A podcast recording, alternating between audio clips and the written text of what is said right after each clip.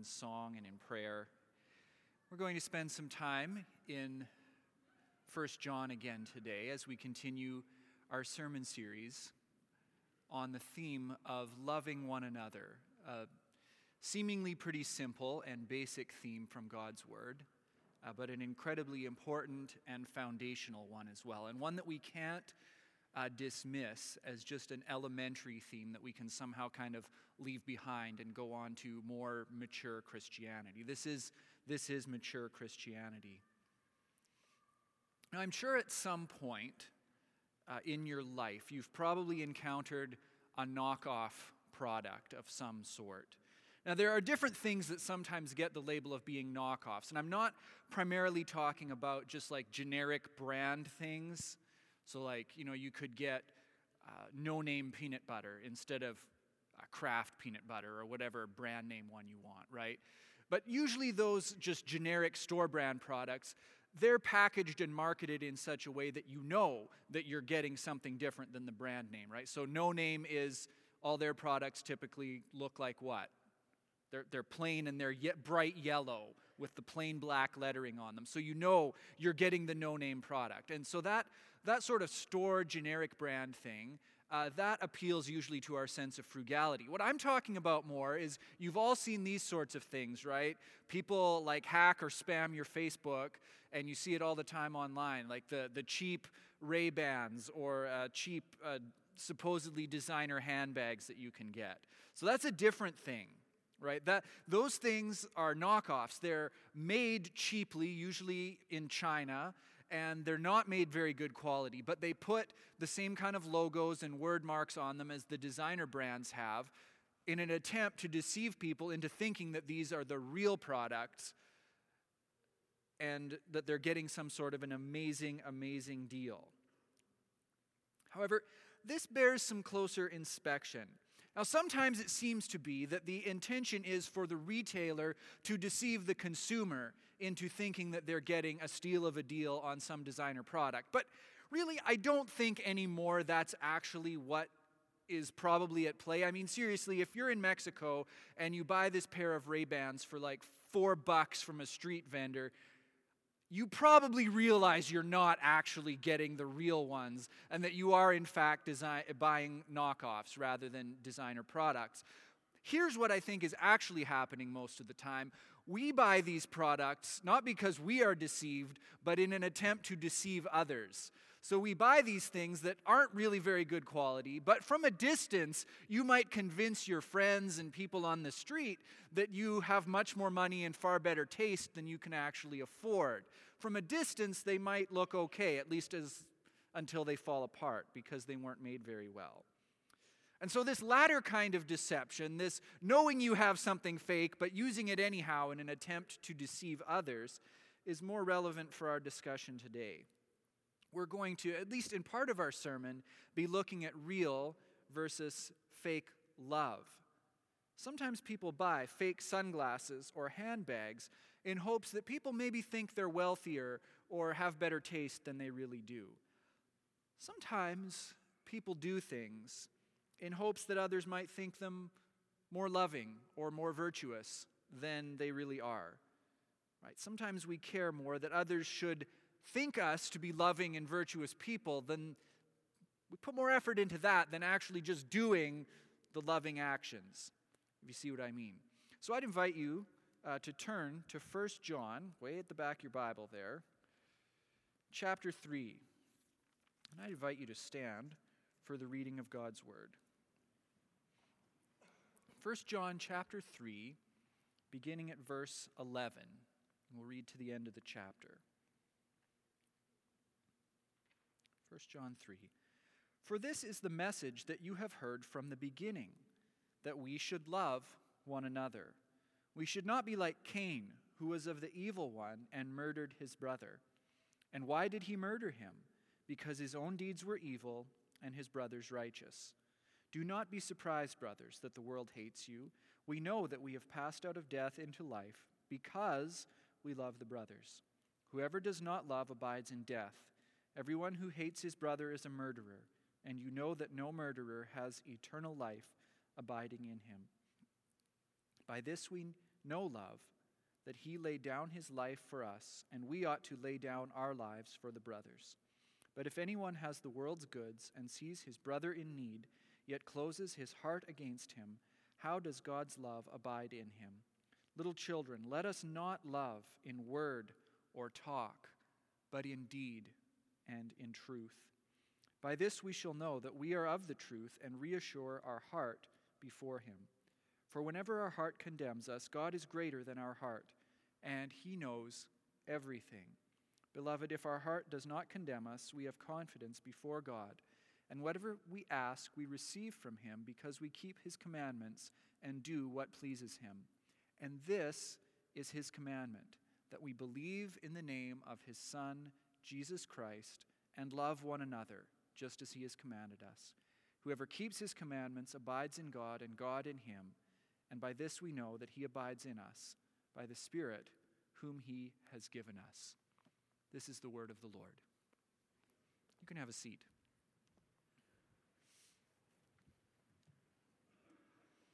So, have you ever encountered someone who is better than you? That's a rhetorical question, of course, because we all have. Some of you maybe showed up this fall having been a pretty notable athlete in your hometown context, and suddenly you got on the court, and some fourth year player who maybe didn't even look all that impressive just mopped the floor with you the first day of practice, and you realized that you weren't quite as good as you thought you were. That happens in sports, of course, and music and academics and everything else uh, when you go to a new context. And social media hasn't made this any easier on us either, has it? Because now we're not only comparing ourselves with the people we actually know in our immediate context, we're comparing ourselves to literally the whole world. Whether you're into baking or restoring classic cars or growing tomatoes or whatever thing you might be interested in, there's always someone out there who's not only bettered at it than you are, but also presents themselves as being better at it and so now you feel doubly like you don't measure up. And not only that, they have exponentially more followers than you do. But this isn't it. We like to say, oh, this is a you know social media. Yeah, social media has probably made this problem worse than it was, but it hasn't created a problem that didn't exist before. Look at our text for today. This goes back to the very beginning of the human family this idea of comparing ourselves to one another and then getting bitter and resentful, right? Cain and Abel, the, the first two naturally born humans to live, and this was the story that they faced. Look at what our text is here. Don't be like Cain, who murdered his brother. And why did he murder him? Because his own deeds were evil and Abel's were righteous.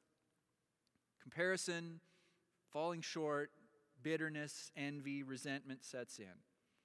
There are probably a couple of different paths we can go down when we're faced with someone who's just legitimately better or better at something than we are. So, the first thing you can do is you can be inspired to grow, or you can become bitter and resentful. Now, we might say that the choice there, this is the first road you can go down, is dependent on what kind of a person the other person is, right? If, if that person is genuinely, you know, humble, uh, if they teach other people based out of their skills, if they're not always just looking out for number one, then we think, okay, well, if they're like that, then I'm most likely to choose the path of being inspired to grow. But you know what? It doesn't exactly matter in all cases. And this is the second way you can go with this. And this is the way that it seems Cain went with this. Because it seems like his brother Abel was a good and decent person who pleased the Lord, and yet Cain still became resentful and went down the path of bitterness. You see, it, it's not always dependent on what kind of person the other person is, how we're going to choose, whether we are inspired to grow and become more like that person or whether we become bitter and resentful.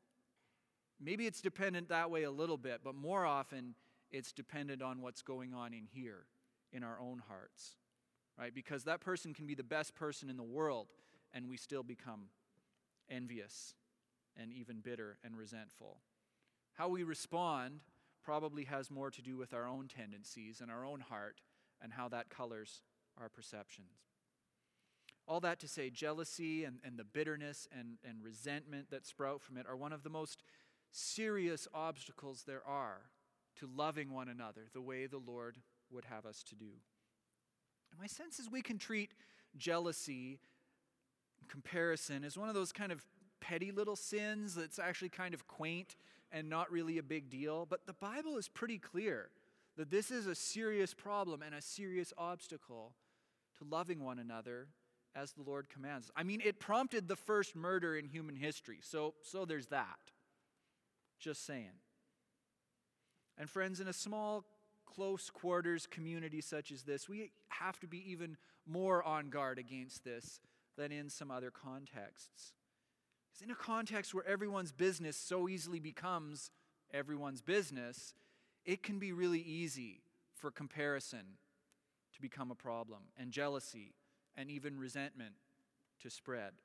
We so easily see one another's strengths and weaknesses, and sometimes we aren't always clear which is which. And the ill will that goes along with that can easily prevent us loving one another. Now, that might not ever lead us to offer to go on a walk with somebody out on the grid road and to knock them on the head the way Cain and Abel's story played out, but that's exactly the point that John's talking about here. And Jesus said exactly the same thing that hating your brother or sister, that's a capital crime, right? Hatred equals murder equals, what does John say here? Not eternal life. That should give us some real pause, especially when that kind of a response to our brothers and sisters can stem from something as, as common as comparison and envy. Moving into kind of the second movement in this passage. So we had jealousy and resentment, don't be like Cain. And in verses 16 to 18, we talk about true and false love. And that's where I want to come back around to that idea of deceptive knockoffs.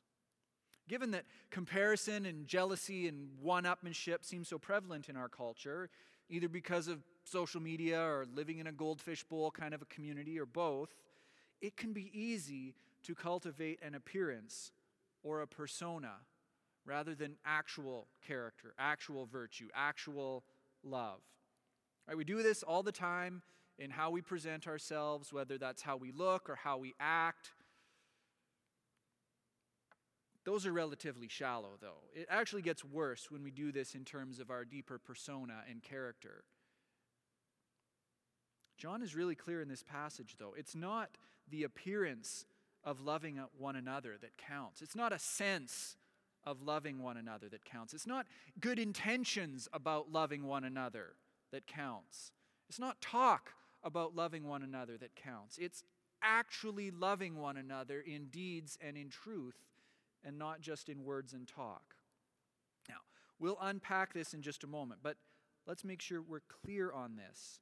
This is not saying that words are unimportant and have no place in loving one another, that they're, they're not valid sitting and talking through something difficult with someone can be an incredibly loving thing to do and incredibly helpful for them and incredibly encouraging in their faith. A word of encouragement, either your own or sharing from Scripture, given at the right time, can make a huge difference in someone's life and their walk with the Lord and their outcomes and everything. So I don't think that's what John is after here. I think what he's after is the kind of cheap talk that can sound so impressive uh, in its concern and even very zealous in its intensity, but which actually accomplishes nothing.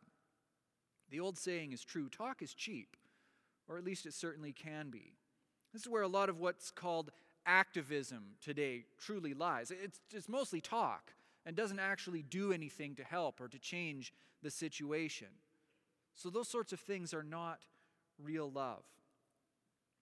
Contrasted against this false attempt at love, John says that we should love in deed and in truth. I think we know what these words mean, but let's make sure we're applying them. Truth, of course, means that we should not lie to one another. That's basic. But it goes deeper and gets more complicated than just telling outright intentional lies. It means that we should be careful of that appearance and that persona cultivation that I mentioned earlier, whether that's in terms of physical appearance or skills or piety or anything else. When we treat one another that way, when we interact with one another that way, even if we're not doing it with overtly malicious intentions, we're not, we're not really loving one another in truth. Obviously, wisdom is called for. You know, going to the opposite extreme and sharing literally everything about your life with literally anyone that will listen, that's probably not healthy either. But it's fair to say that our culture tends to be pretty surface level, superficial about how we're doing, and that's not honest. It's not loving one another in truth. When we act in these ways, even if we're not doing it intentionally to be untruthful or unloving, we're, we're still putting barriers in the way of giving and receiving love from our Christian brothers and sisters as the family of faith. You can't, you can't love your Christian brother and sister through the, the false mask of a persona that isn't really you. You can't love in truth through something that is not real through a fake self. So, love in truth, he says. Love also in deeds or works. I know that can be a scary term for some people, but it's in the Bible.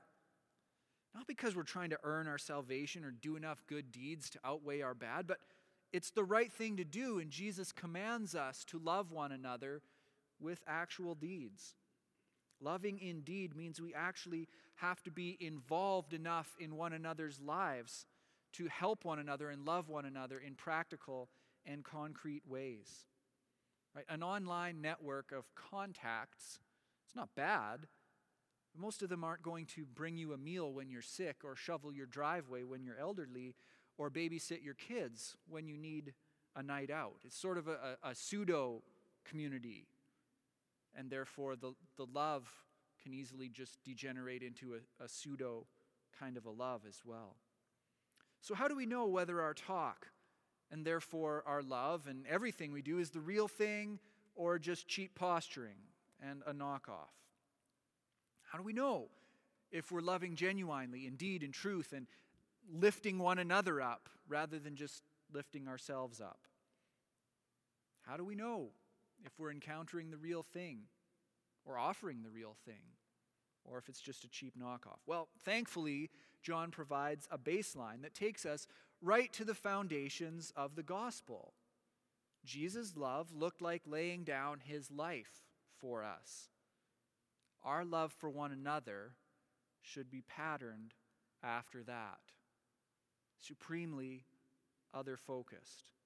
In other words, at the very least, at the very least, loving one another means it has to get beyond just what is convenient for us. So, sure, use words in loving others, but use words that get beyond the, the surface level and the superficial. Use words that point people to Jesus. Use words in this deeper way. doing this is it's going to be more costly. Just think about it. it will, it's using words in this kind of a way. It's going to take a lot more time than just the one second passing comment, How are you fine?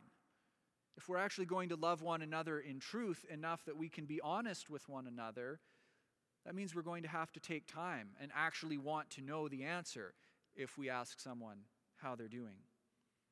And what if they ask us back? That might also require us to be vulnerable in those situations as well. So use words in that way and use deeds in loving one another too. But use deeds in a way that's about meeting genuine needs, not just about making yourself feel or look good. And likewise, use deeds even when it's not convenient for you, even if you don't feel like it. You see how this works? The, the real measure of love isn't intensity of emotion and it isn't how nice it appears or makes people feel, because in fact, it sometimes might be kind of messy. Rather, the measure is whether it puts others ahead of yourself, whether it costs anything, whether there's any sacrifice involved. As we saw last week, and we're going to keep seeing again and again in this series, the biblical measure of love is that it costs us because it's other focused, not self focused. It's sacrificial. Now, that's not to say that loving one another equals being miserable or being a perpetual victim or never having any fun. And it's also not to say that, you know what, okay, real love means I'm going to do things I don't like because I'm bad at them and not gifted in those areas under some sort of a guise of getting out of your comfort zone. You know, that doesn't help if God's gifted you in this area, but you're trying to love someone in a way in which He has not gifted you. That doesn't help anyone, and that's not how God set up His body to function. We'll get here in just a minute. But it does mean that if we're going to love one another as Christ would have us, there are going to be many aspects of it that aren't easy and convenient and will cost us. And to be honest, I think one of the biggest areas in our culture is going to be our time. Are we going to make, or that is, to, to sacrifice sufficient time to be involved in one another's lives, enough to love each other well? Or are we just going to waste away that time on trivial things? Verses 19 to 24 sums this up. We've looked at an obstacle to love, We've looked at true versus false love, and we end with this, this command to love. But first, let's look, look at how John gets us there. He says, This is how we know that we're walking in the truth and how we reassure our hearts before God. Well, what is how we know?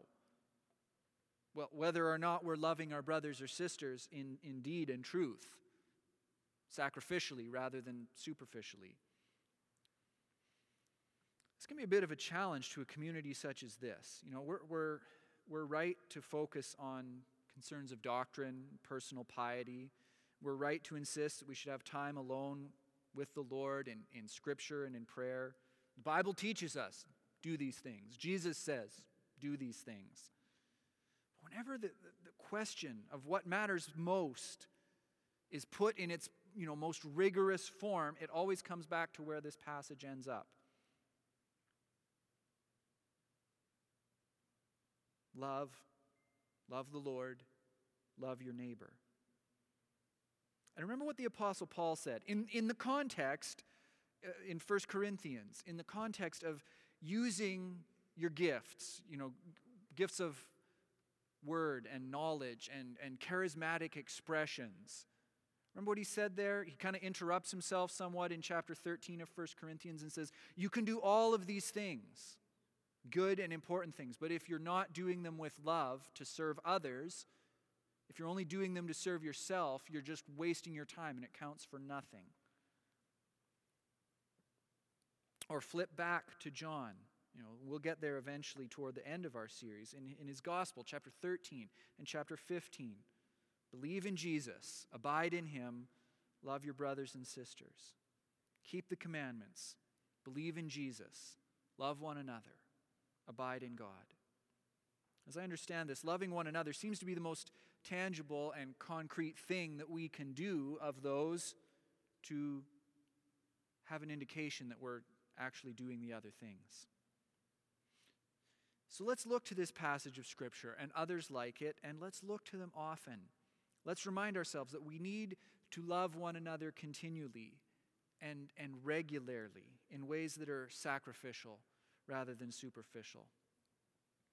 As we conclude, I, would just like to offer us two things that we can think about and perhaps, hopefully, begin to put into practice in these coming days. This passage and, and others in the New Testament place willingness to even lay down our lives, either for our faith or for our Christian brothers and sisters. It's the gold standard of the ultimate of love. But Here's the thing most of us in this room are not going to be called upon to do that. And so it remains largely theoretical. Now, I hope and I pray that if it ever came to that, that we would be willing to make good on that and give our lives. But the thing about situations like that, it, when it comes right down to it, I think we probably would do better than maybe we fear we would. You've got the Holy Spirit and, and adrenaline and those combinations, and He's gifted us, He's made our bodies that way. I think we do better than maybe we fear we would. In some ways, and this is certainly is not to, to lessen the sacrifice that people have made by laying down their lives. But in some ways, in some ways, it can be more of a challenge to live sacrificially in the dull, day to day call of life together. When, when it's not just a, a snap decision in the moment when the adrenaline is flowing, but the day to day obedience in small things. Again, not for a moment to take away from those who have made the ultimate sacrifice, but it can get so hard to keep the momentum going for those occasions when there's nothing spectacular about loving one another and it's just doing things that are kind of mundanely inconvenient. So even to even to step it down a notch from martyrdom though, what seems to be the, get the biggest outpouring of love and actual care? Well, usually it's things that are most noteworthy in their difficulty. It's usually a crisis situation. We see this in, in, public scenarios when there's a natural disaster or an accident of some sort, and it's public and it's widely publicized, and there's there rightly is an outpouring of care for tragic situations. And it doesn't even have to be public, it can be just a local thing, a crisis situation where somebody you know, tragically loses a family member or there's a sudden and severe illness. And again, it's right to pour out expressions of love and care in those situations. I've been the recipient of those, and I'm very thankful for when people do things like that. I think one of the biggest challenges before us is not to wait for a crisis to love our Christian brothers and sisters in concrete and practical ways, and not to stop loving people once a crisis has passed. Each and every day presents us with needs that we can help meet and burdens that we can help bear. So, what does this actually look like, though? As John here gives the example in this passage of helping a brother or sister who has practical needs. We might say, you know, financial needs, somebody that's without the world's goods and is in need. That's a really concrete need, and we probably can and should all grow in that area. But I think we can probably extend it beyond just those financial need situations. There are all kinds of needs that need meeting. I won't insist that what I'm about to say is, is the one definition, but I, I'd like us to think along these lines in the days ahead. And this is to leave our passage for today behind some, but it's, as I, I mentioned it earlier, it's hard not to think about 1 Corinthians 13 in the context of this and the importance of love and the reality that you can do a lot of things, but if you don't do them with love, doesn't count for anything. So I would propose that loving our brothers and sisters looks like using the gifts God has given us by His Spirit as they were intended, sacrificially, for the good of the body, for the good of your Christian brothers and sisters. So that's, I think, the question we need to ask ourselves. Are we taking the spiritual gifts that the Lord has given us, whatever they are encouragement, generosity, teaching, hospitality, whatever and are we exercising those in the context of using them sacrificially,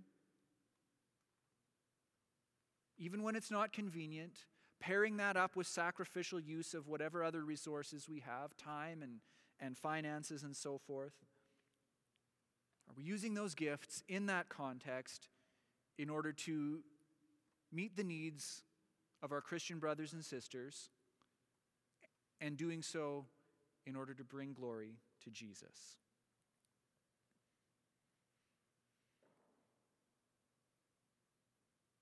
Gathering around the Lord's table, as we're about to do, provides us with a picture of what love should not look like. Were you listening? You heard me correctly. It's in Luke's account of the Last Supper, though this, this comes up in, in a number of places in the Gospels, where the disciples begin arguing about who's the greatest? We have there a picture of the sort of comparison and jealousy and beginnings of resentment that we're all so prone to. But thankfully, of course, that's not all we're reminded of. Jesus challenged the disciples there and reminded them that they're, they were not to act in this way. You remember what he told them, right? This is how the Gentiles act. Those that are considered great or those that lord it over everybody else, and you shouldn't be like that. Instead, you should be service oriented, sacrificial, love oriented. And our Lord Jesus certainly didn't love just in intentions or talk about love. He didn't love just superficially, he loved sacrificially. His love, it was the real thing. And we're also reminded when we think of Jesus that in him there wasn't any sense of, of jealousy or of keeping up appearances in his love for us. You remember what Paul says in Philippians chapter 2? Right? Though, though he was already in the form of God, in, in nature, he was God. There wasn't anywhere higher for him to go. He didn't grasp after that, but he humbled himself. He took the opposite course until there was no lower place for him to go. Again, his love was the real thing. So as we partake around the table today, let's, let's be reminded of the disciples that are like us and that natural tendency towards the comparison and the envy and, and that. But let's also be reminded of what triumphs over that the sacrificial love of our God expressed in Jesus. Think about that as, as we pass these elements one to another today. I invite those who are serving and our worship team back up. You can just take a moment or two. We did have a time of, of prayer of confession earlier, but let's just take a moment while everyone comes down uh, to prepare our hearts as we come to the Lord's table.